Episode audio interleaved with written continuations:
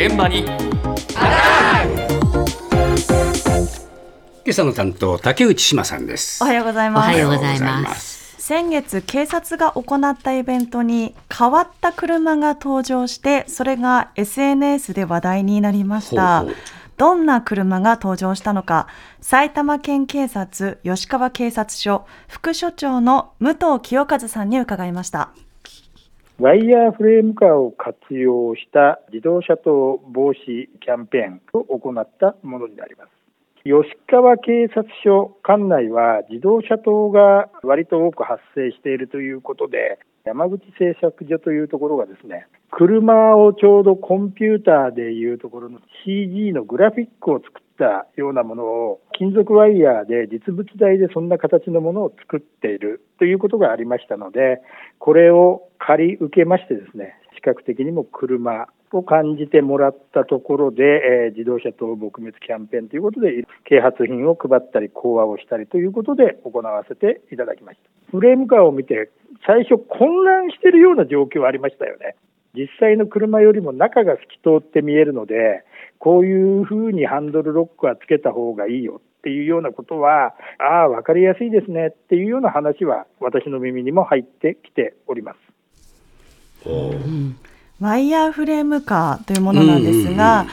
これ写真があるよね。はい。ええ。スタジオに写真をお持ちしたんですグラフィックで作ったね、はい。あの自動車のこの模型みたいな感じなんだよな。そうなんですよ、あの金属のワイヤーを使っているんですけれども、ええ。まあ、今おっしゃっていたように曲線で描かれている車の設計図が実物になっているので非常にかっこいい作りになっています、でワイヤーが蜘蛛の巣のような形になっているので、ええ。車の内部が透けて見えるようになっているんですね、ええ。まあ、そんなワイヤーフレームカーを活用しての自動車盗、えー防止キャンペーンが先月埼玉県の商業施設で行われました自動車盗っていうのは自動車が盗まれるってことだろ、はい。盗難の、はい、盗難の盗なんだな。はい、のうん。防止キャンペーンが行われたということなんですが、ええー武藤さんがおっしゃっていたようにこう透けて見えるので、うん。遠くから見ても、えーハンドルロックの付け方というのが一目瞭然なのではい、イベントでも分かりやすいとそうか。いうことなんです。ええ。でこちらの吉川署管内では2022年の10月と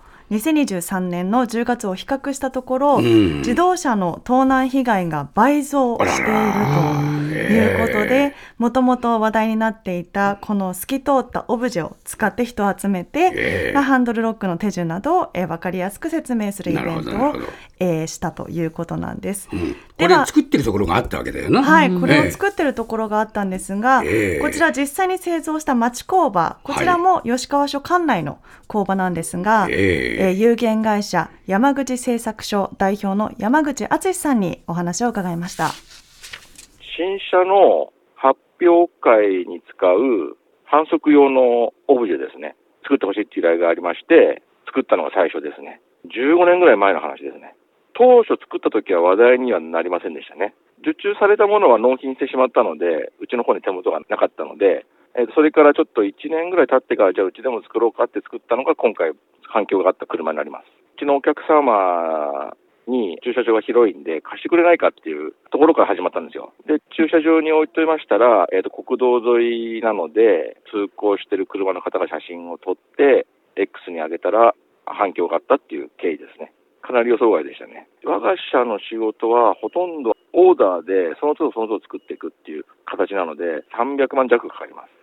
レンタルだと1日2万円ぐらいですね。レンタルもうちもまあ1台ぐらいしかないので、車種を増やしていこうかなっていうふうに思ってますね。うーん300万もかかるのか。オーダーすると300万ということなんですが、ええまずプラモデルがあるのかを探して、ええプラモデルを採寸して、それを実物大の大きさまでに大きくして、そうか。それから針金を曲げるんですけど、うんうん一つ一つ手で溶接していくので、ええ職員たったの2名で、えー行って、1ヶ月半から2ヶ月かかると。はい、ええ。時間も費用もオーダーだとかなりかかるということなんですが、まあ、レンタルだと1日2万、長期だと少し安くなるということで、えー先ほどの警察のイベントだけではなく役所のイベントなどでも貸してほしいという依頼も来ているということなんです。そうですか。はい。警察やね、えー役所は、おいいもんがあったな。いきなり乗っかってきたわけだな。そうですね。い。い発見があったということで、はい、依頼があったそうなんですが、SNS でもこう脳内が錯覚を起こしてバグが起きる、混乱するということで、えー。この SNS 時代に入ってからかなり話題になって反響を呼んだということなんですね。えでそして技術技術力を評価してこのワイヤーフレーム化以外の仕事の依頼などもえ外から増えたとうん。いうことなのでもともとは受注後に面白半分で作ったものがえ広がりを見せてきているということなんです。やっぱり SNS の影響って大きいね。かなり大きいですようんね。はいしかし国内で町工場が減ってきているということも事実で、ええ未だに課題はあるそうなんですね。はい。そこで今後へ向けて再び山口さんと副所長の武藤さんにも伺いました。後継ぎがいないとか、なかなかあのうちも募集はかけてるんですけど、製造業というだけで、なかなかやっぱり面接まで持ってこれない感じなんですね。募集すら来ない、連絡すら来ないっていう状況が続いてます。やっぱりものづくりを楽しいんだよなっていうのをどんどん発信していきたいなというふうに思ってますね。当然のことながらこういうものをあの警察も含めていろんなところでやればこんな技術を持ってるこんな工場がこんな身近にあったんだっていうことで町工場のメリットも当然あるでしょうしまたこれを見てこういう仕事をやりたいっていう人たちも出てくるかもしれないですしね。人材不足の、はうん。い、課題がなかなか難しい、厳しいということで、まあ、技術力だけではなく、ものづくりの楽しさもどんどん発信していきたいと